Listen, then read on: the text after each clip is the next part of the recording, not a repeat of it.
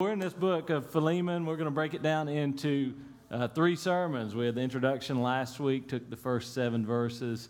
I'm going to take the middle section uh, this morning, and Brother Tyler Branham is going to wrap us up uh, next week with the end of the passage. So thankful uh, for him.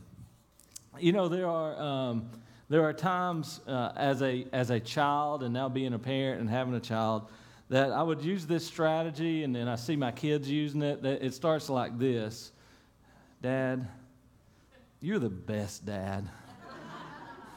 you are so kind and good. I'm so glad you're my dad. And you know that conversation, anybody, either you've either experienced it or led it, okay? Yeah, and what comes after that? An ask, a can I, right? And, and so it's really the, the buttering up to make a request or to make a, ask a question or, or maybe it's to admit something. um, but here we found this is what Paul is doing at the first section. Last week, we, we, we studied the section where Paul is saying, You're the best dad.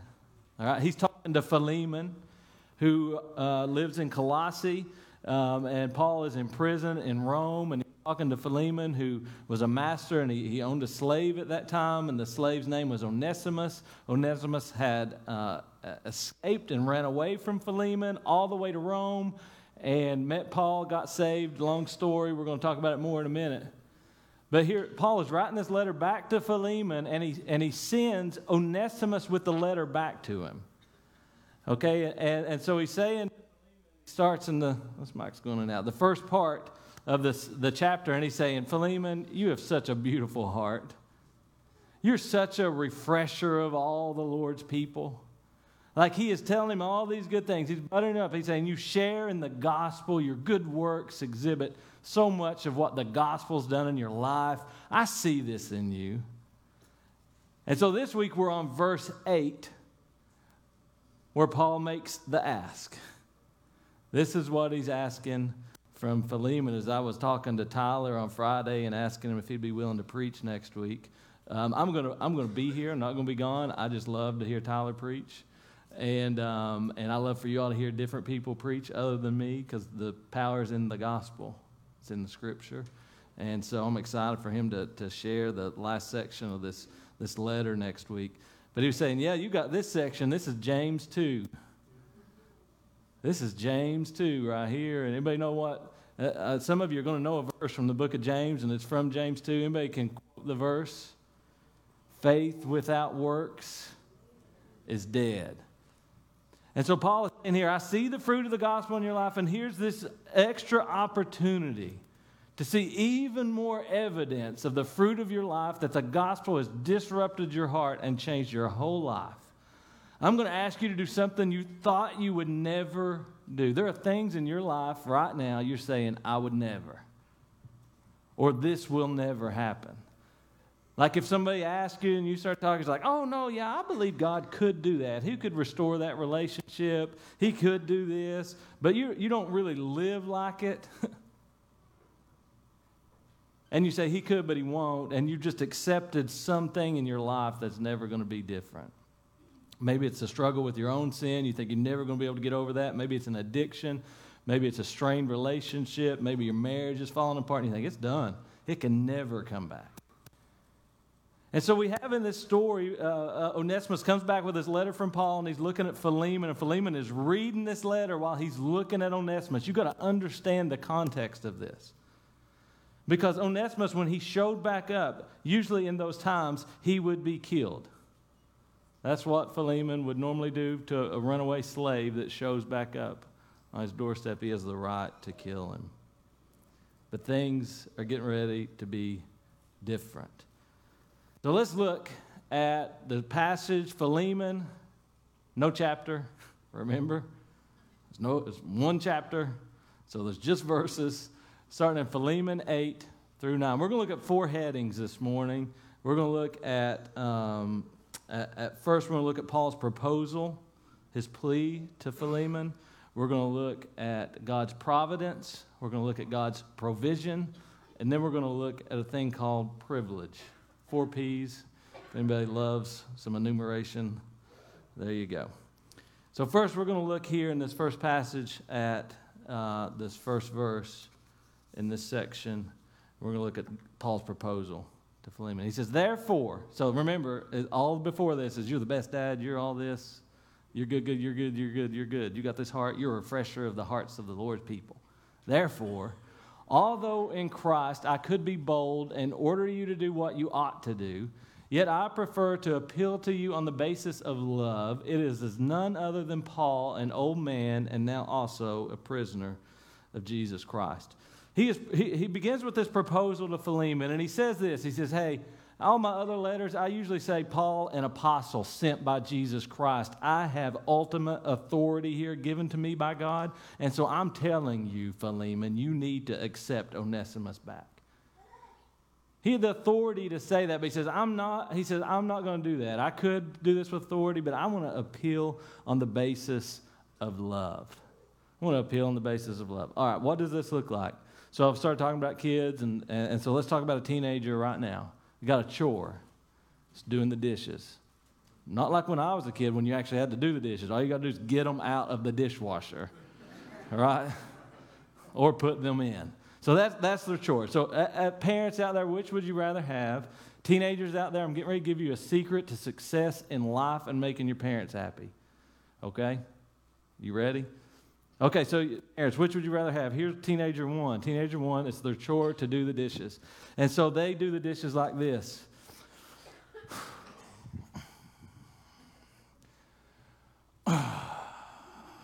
God, I'm doing the dishes.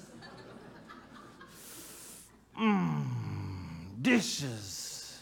Could be doing so many other things. Friends are on TikTok.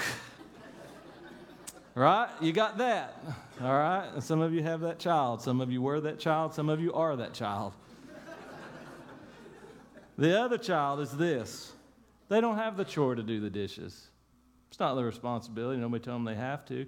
But mom and dad have cooked a big dinner and it was great, and now all the dishes are dirty, and this child walks in is like, I know my chore isn't doing the dishes, mom and dad. But you work so hard. Like, I really appreciate that meal you just made. And, and, like, from the bottom of my heart, I would love to wash the dishes. I don't know. But here, here's the secret, because here's what I would do as a dad. When if my daughter did that, I'd be like, "Baby, that's so sweet. Don't worry about it.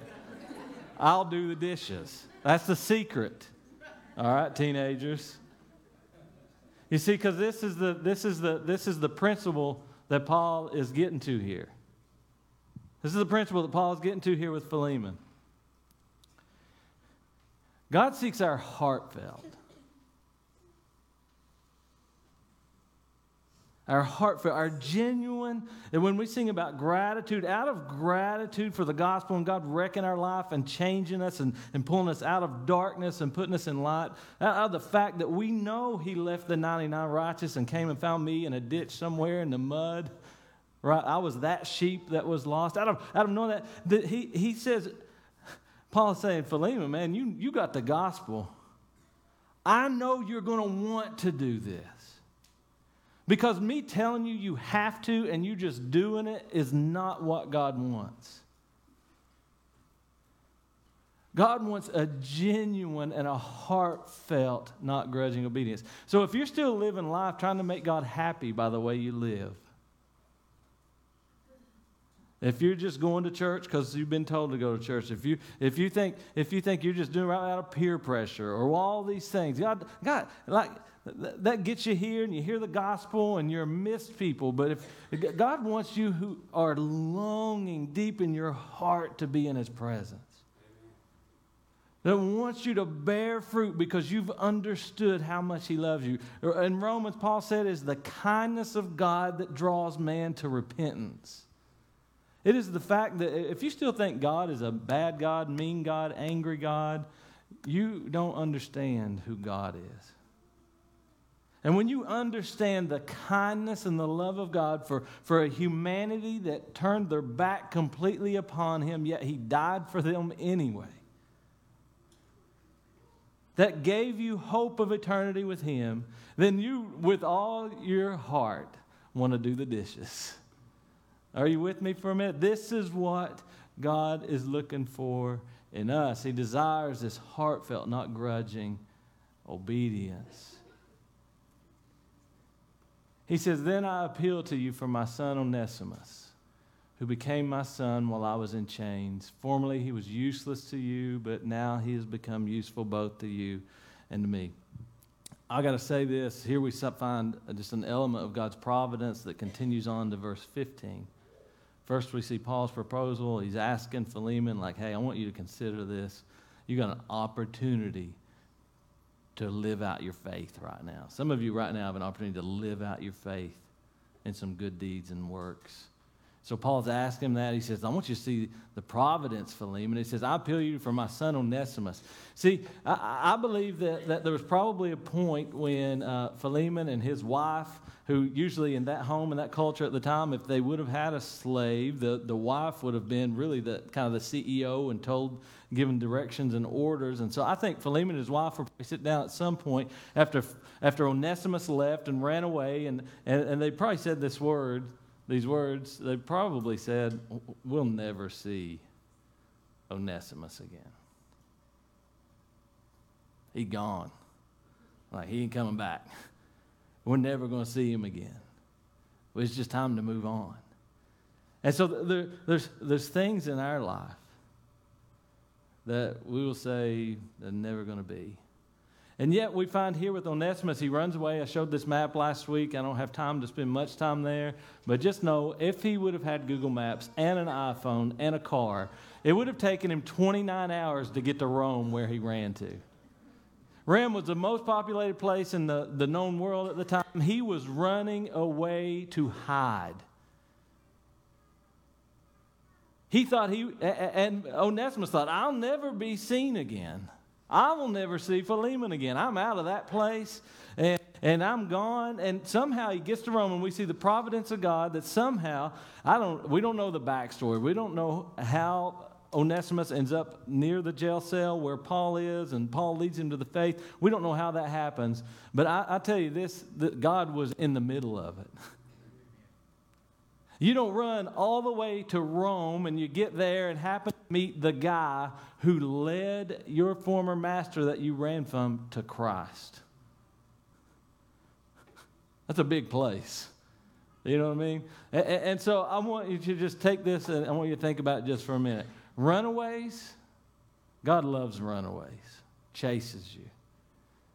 You never make, they never make it to their destination. Runaways never make it to the destination. What do I mean by that? He made it to Rome, but he never made it away from God.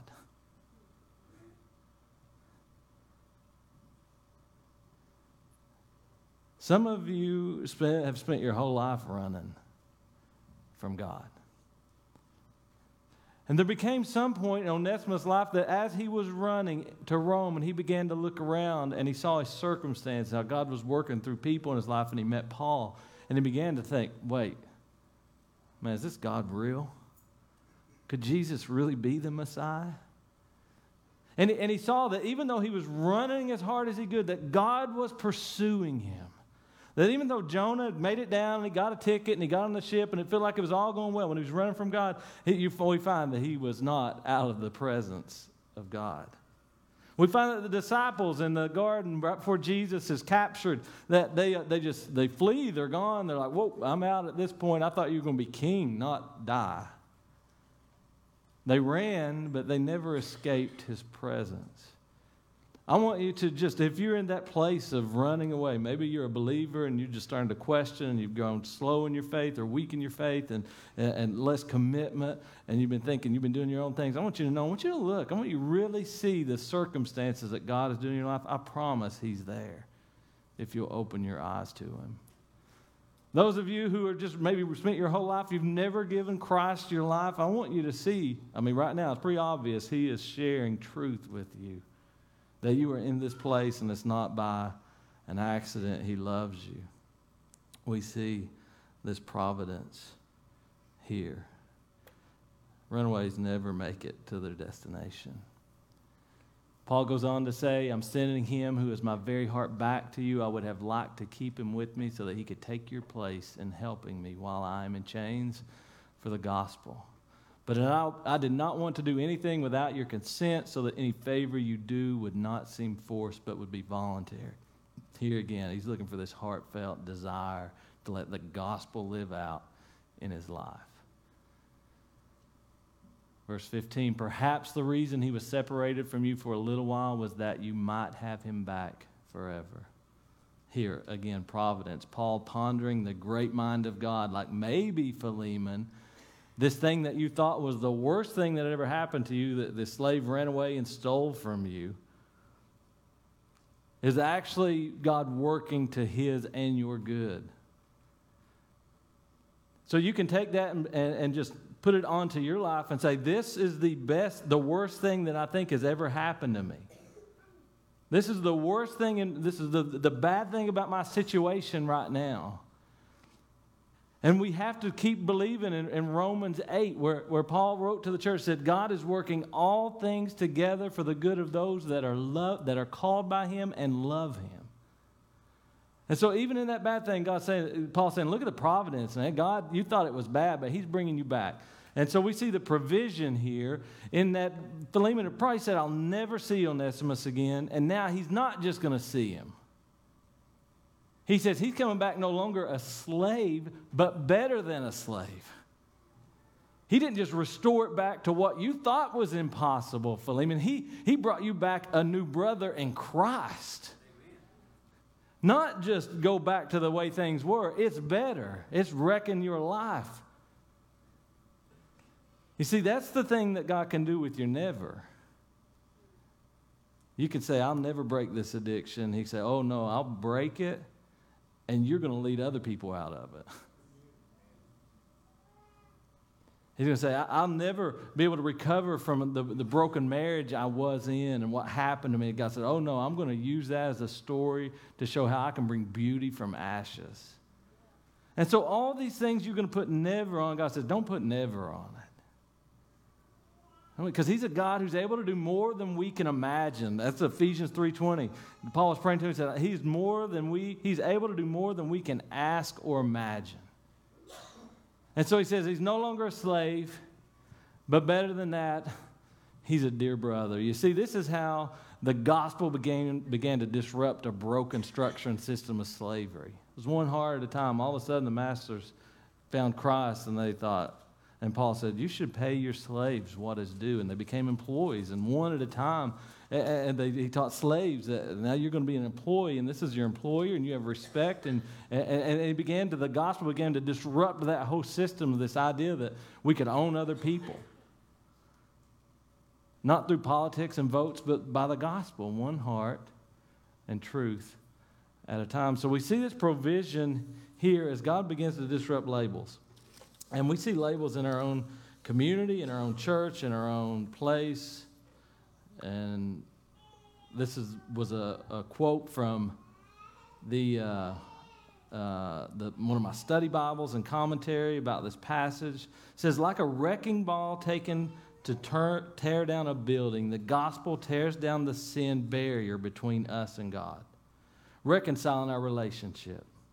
So, right, the gospel breaks down that barrier between us and God. No longer separated, we can be reconciled and reunited with Him. And because of that relationship with God, it begins to tear down the walls of social classes and divisions one to another. Are you with me for a minute? He said, I don't want you to call that guy slave anymore. And you said, Well, do we do labels around here? Sure, we do. All the way down to, you know, um, hear old people say this, these young people divided. You with me? In the church, you say that one time and you've divided the kingdom. You young people say, them old people. All right? We'll say, them, them city people are from Pikeville. I'm a county person. I can't go to church with them Pikeville people. All of a sudden, we put a label all that comes with some connotation and something we could write out and what we think about those people, and it's usually not positive. We could say, man, those, those people that live up on the hill in that gated community, those wealthy people, you know, they don't, they don't know what I'm going through. The very people up on the hill, they, they're saying, these people, I don't know how, I don't know why they can't get it together. It's Homeless people, it's ridiculous. Find a house. You think that doesn't exist? And here we find that the gospel can throw those labels away. Actually, I believe it's garbage to the gospel. That would we would differentiate between each other in that way. He can, and we might say, but they're just uh, they're, they're that druggy. And we say that about someone until it hits our own family, and it's our own child, or brother, or parent, or sibling. A druggy's got a name. Don't need a label. And, and, so here he says, I'm going to take it from slave to brother. Maybe you, it changes from, from druggie or addict to brother or sister. You begin to see and think about where that person is in life and what's happened. And this is how God begins to break divisions down. And it's incredibly important. It's incredibly important that the church be in unity. And, and so we see this, and out of this comes this thought privilege. Um, and privilege just means we have some inherent, you have some inherent advantages that many of us in this room have. You've got some. You've got some inherent advantages. Some you are, you received just by birth. You were born in America. You have certain advantages you were born into that would be known as your privilege. You didn't do anything to earn it. Just the fact that you live in America, there are people lined up walking thousands of miles trying to just get one hope stab at what you were born with. And we just walk around like, Wi Fi don't work. right? And so we have this privilege. Some things that we're born into. Maybe it's the family that you were born into. Uh, uh, uh, maybe it was the community you were born into. Maybe you were born into money. Maybe you were born into, and maybe it's the other side. You think, I was born into addiction and abuse and brokenness. And, and, and, and so, but, but we all have this privilege, this benefit that we all have. We have some, some we've earned by merit. Maybe we've gone to school and you've got a degree, or you're a doctor, or you're an attorney, and you've got, you've got some privilege at that with, with that merit. Maybe it's by rank, you've been promoted, or you've got a certain title, and you have, as a teacher, you have some privilege. You get to speak into children's lives. And so, what, what, I'm, what I to say is, I don't want you to feel guilty for having privilege. It is a blessing, it is a benefit. I'm not saying it's a bad thing that you have it. It's a bad thing sometimes when we pretend like we don't. But here's what I want to ask, and this is really the question that I have is what are you doing with your privilege?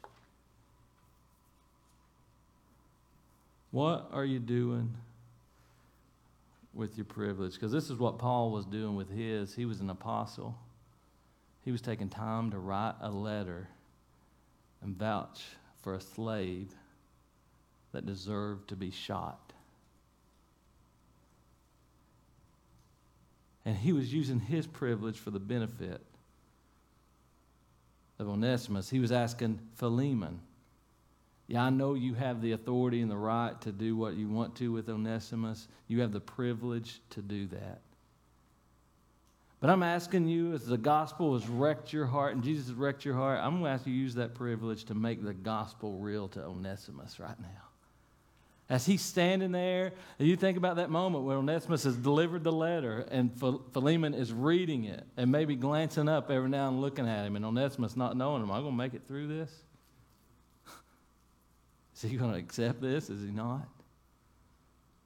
And this is really important because there was a man named Jesus, in Philippians 2, we find out that he had immense privilege. That he was on the throne as the king in heaven. And he could have used his privilege as king to stay in heaven forever. And yet he made it his decision to surrender himself and his, his privilege and become a servant.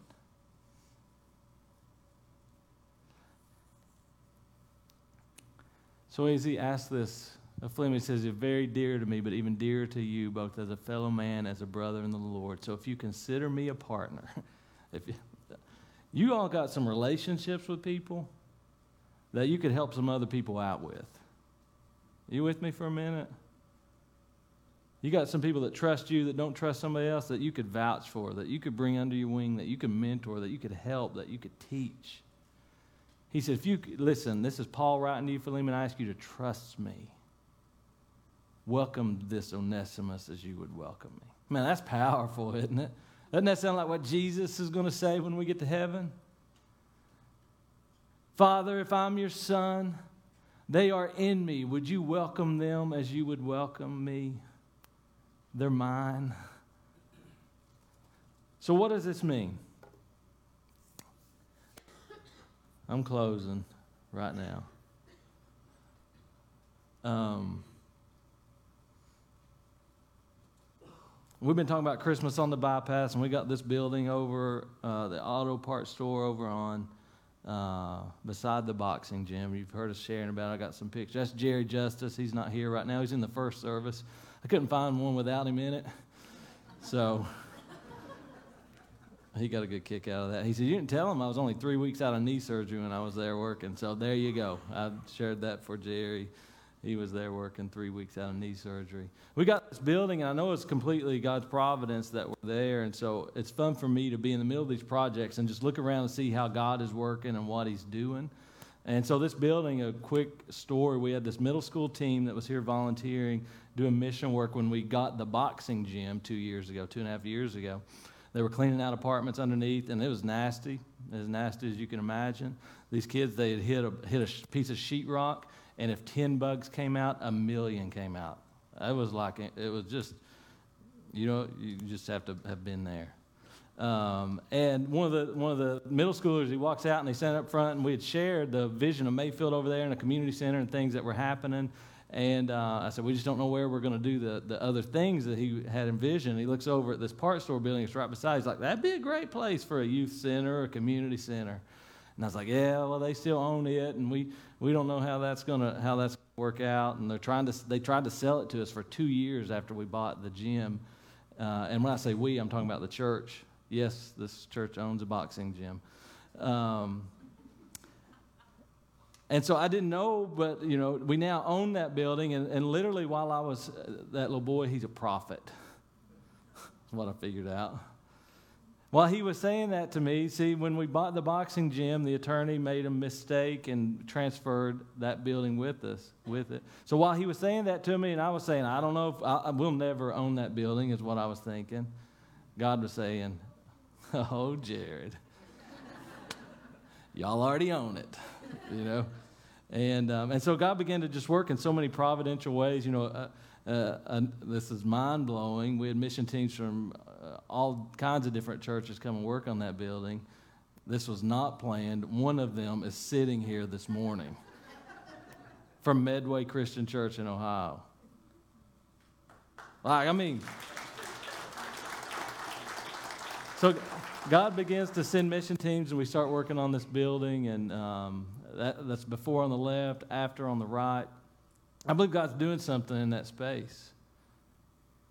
I believe what we would normally say the bypass, many of you would think that's the other part of town. God says there's no other part of town.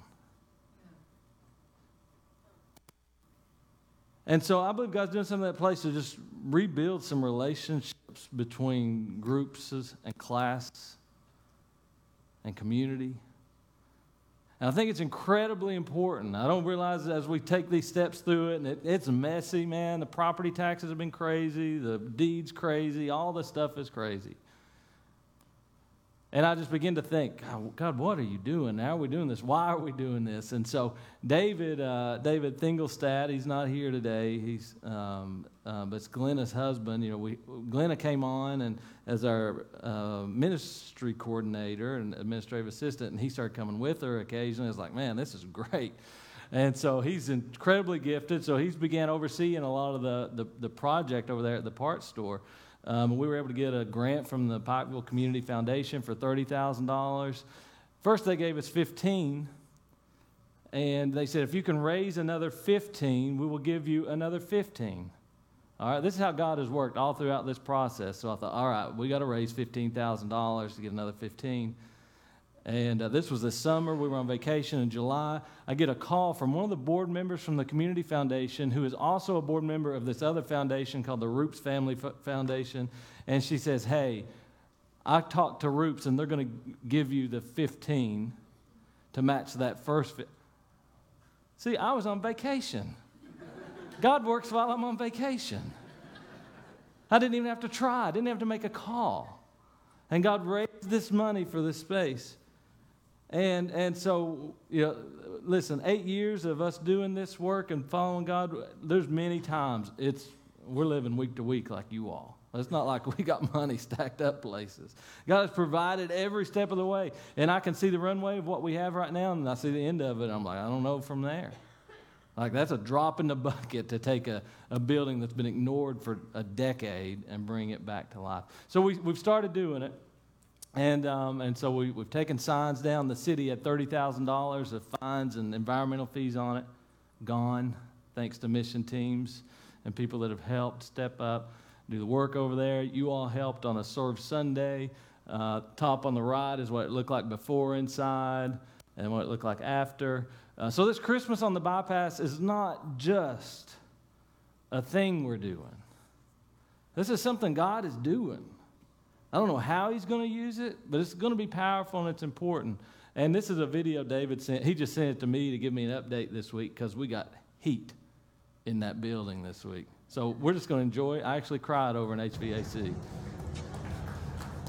Now, thermostats. You hear the sound of the return.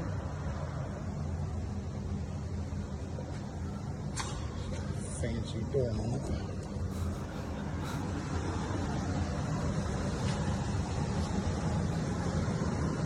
Look at that. Man, it makes me so happy.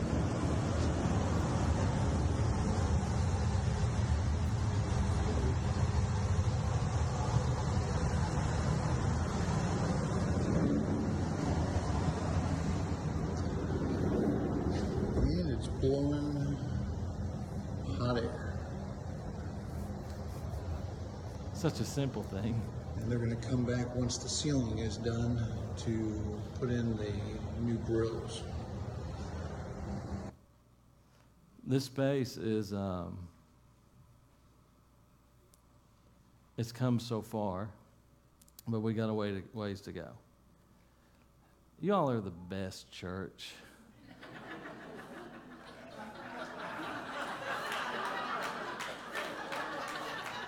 The, uh, such good Christians.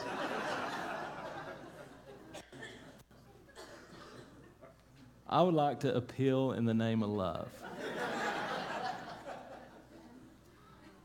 Why is this important? John 17, 21. You know, Jesus prayed for you, prayed for me. He prayed for his disciples, and then right after this, he says, Not only just you, I'll pray for everybody who will ever believe in me. Said, I pray that you will all be one, just as you and I are one as you are in me, Father, and I am in you, and may they be in us. That means, and may Jared be in us, so that the world will believe you sent, it, sent me. See, the, the unity of what is coming through what's happening over there is simply so there's some people over there will know that God the Father sent Jesus and that he was the Messiah. And that that will only be made known through the unity of believers.